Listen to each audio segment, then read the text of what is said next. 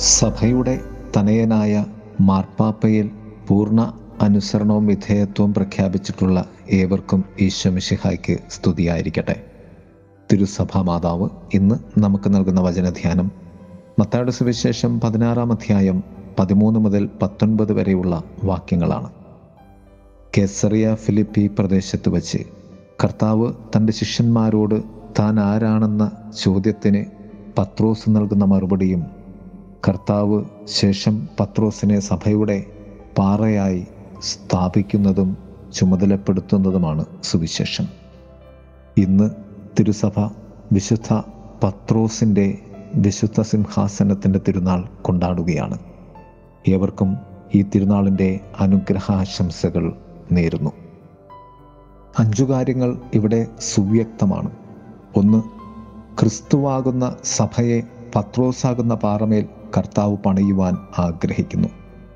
രണ്ട് സഭ ക്രിസ്തുവിന്റെ മണവാട്ടിയാണ് എന്ന സത്യം. മൂന്ന് പത്രോസ് മണവാളനെ ഏറ്റുപറയുന്നു.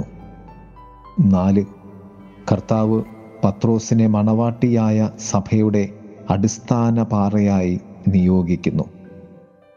ഏറ്റവും ഒടുവിലായി സ്വർഗരാജ്യത്തിന്റെ താക്കോൽ കൈമാറ്റം അധികാരം പത്രോസിനെ ഏൽപ്പിക്കുന്നു. കേസറിയ ഫിലിപ്പിയിലെ ഈ അവിസ്മരണീയമായ കണ്ടുമുട്ടലിന്റെ പരമ്പരാഗതമായ പശ്ചാത്തലം ഒരു വലിയ പാറക്കെട്ടിന് താഴെയുള്ള മനോഹരമായ നദീതീരമാണ്. യേശു ചോദിക്കുന്നു ഞാൻ ആരാണെന്നാണ് ആളുകൾ പറയുന്നത്? ധൈര്യശാലിയായ പത്രോസ് അപകട സാഹചര്യങ്ങൾ ഏറ്റെടുക്കുവാൻ മനസ്സുള്ള പത്രോസ് പറഞ്ഞു നീ ജീവനുള്ള ദൈവത്തിന്റെ പുത്രനായ മിശിഹായാണ്.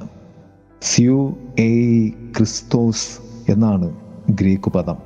നീ ക്രിസ്തുവാകുന്നു. പത്രോസിന്റെ പ്രഖ്യാപനം വഴി മൂന്ന് സത്യങ്ങളാണ് അവിടെ വെളിവാക്കപ്പെടുന്നത്. ഒന്ന് ക്രിസ്തുവിന്റെ ദൈവത്വം. രണ്ട് ക്രിസ്തുവിന്റെ മനുഷ്യനെന്ന ഭാവം. മൂന്ന് ജീവിക്കുന്ന ദൈവം എന്ന പത്രോസ് ലീഹായുടെ വാക്യം വിജാതീയ സ്ഥലമായ കേസറിയ ഫിലിപ്പിയിൽ അർത്ഥപൂരിതമായ ഏറ്റുപറച്ചിലായി തീരുകയും ചെയ്യുന്നു.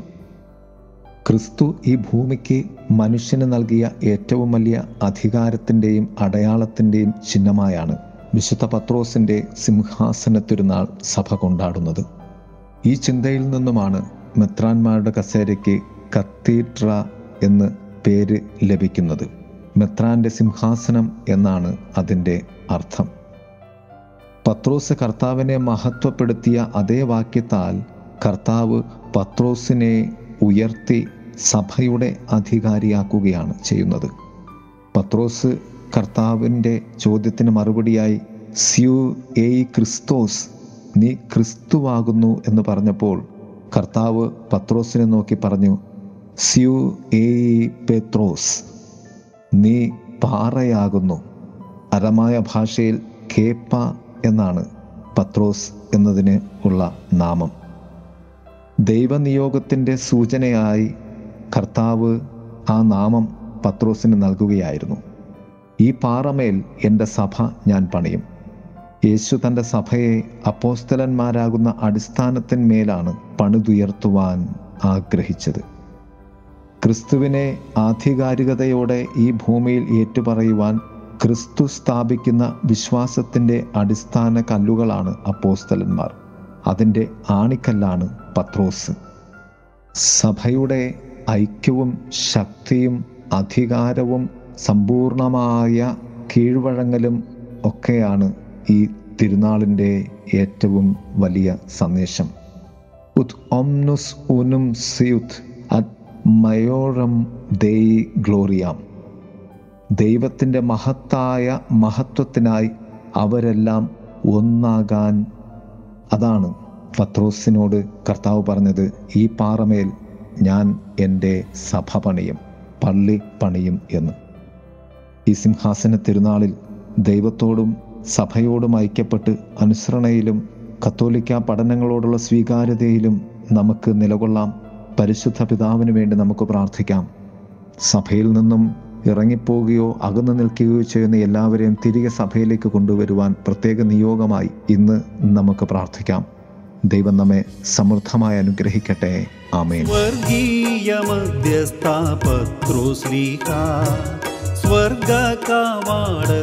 കാവൽക്കാരാ ജീവിക്കും ദൈവത്തിൻ സൂനുവാം യേശുവിൻ വിശ്വാസമേറ്റു പറഞ്ഞവനേ. स्वर्गीयमध्यस्थापत्रो श्रीहा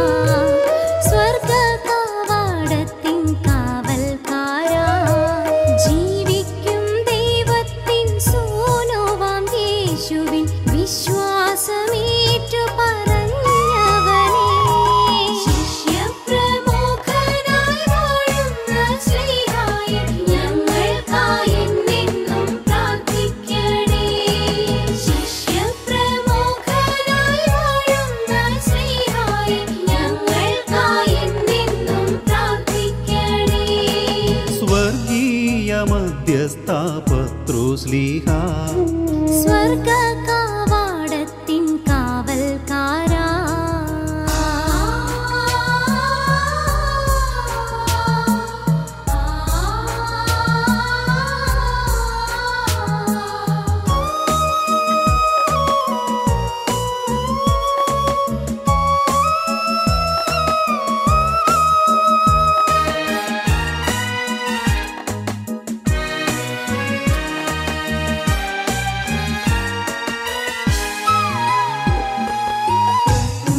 പാറയാകും നിന്നീലല്ലോ ക്രിസ്തു സഭ തീർത്തു മോദാൽ പാരിലധികാരമേകി പുണ്യതാതനാ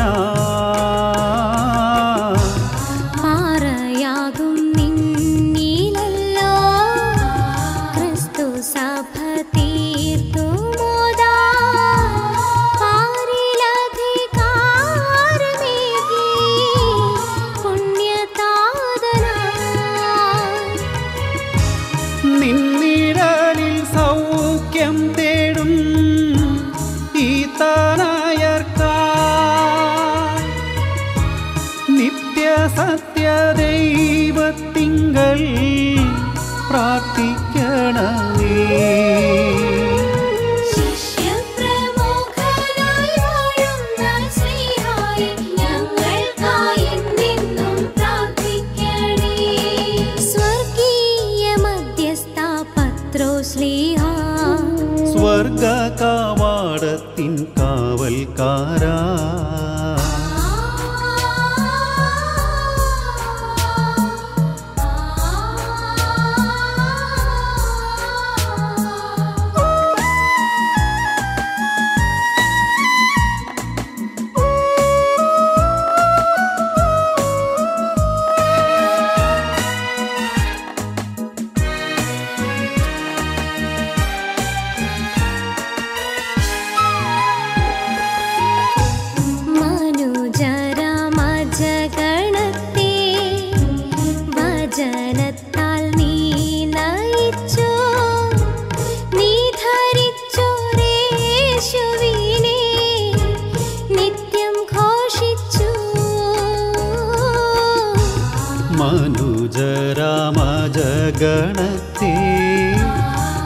जनताल्मीना